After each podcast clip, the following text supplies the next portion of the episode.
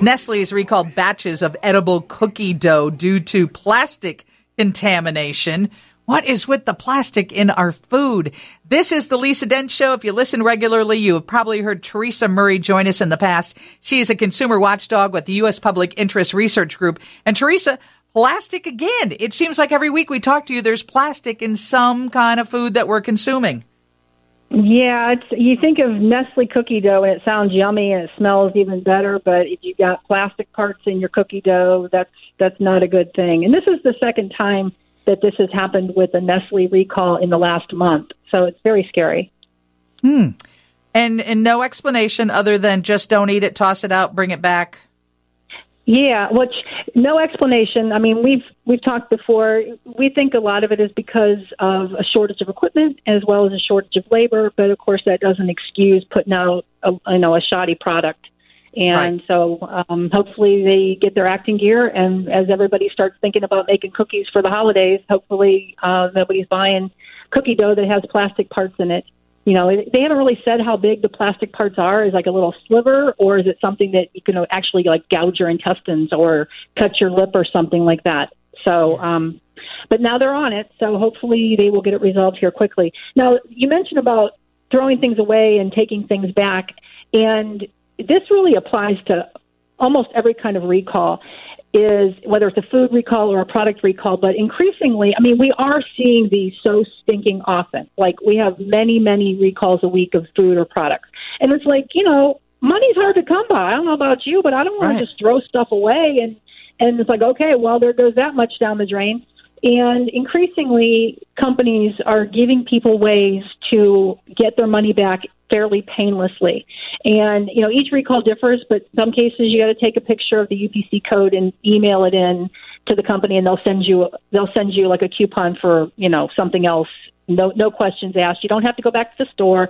You don't have to stand in line. You don't have to like, oh, I already used it and ate it and threw the package away. No, it's much easier. In some cases, like if it's a say it's a um, product, you know, something that plugs in, and if there's a recall on it, they'll say, hey, cut the cord of it, and then send us a picture that you cut the cord, you know, so you can't be used anymore, and then we'll give you your money back. So people mm. just need to keep that in mind um, that you're not just throwing the money away.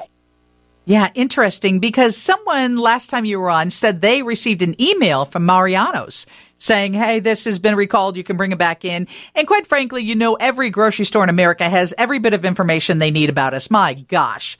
They know exactly who's buying their product. It's like, come on, just send us an email or, or at least send us a phone call or some, a text message, anything so that we know not to consume it. Because as you've mentioned in the past, some of these things don't get recalled for a month or two. And, you know, you, or even longer. Yeah. yeah. I mean, if you have a shopper's card, then yes, they know your information. Some of the okay. grocery chains are good about this and some of them not so much you ask them if they have a policy on it, and they'll say, "Yeah, we put it on our website."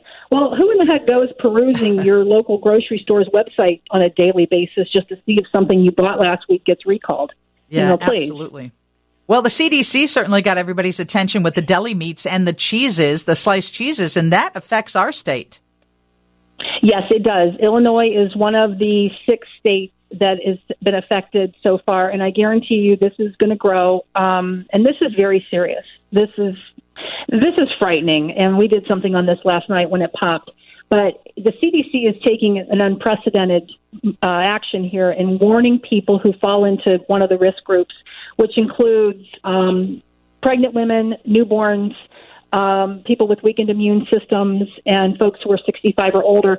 And they're telling people do the, in these groups, do not eat at a, a deli counter. Do not eat meat and cheese that came from a deli counter because listeria is almost impossible to detect and it is very, very serious for people in those categories and even deadly. And of course, one person has already died from this. There have been 16 illnesses, and then um, one lady who was pregnant had a miscarriage, and in Maryland. And so this is this is bad news.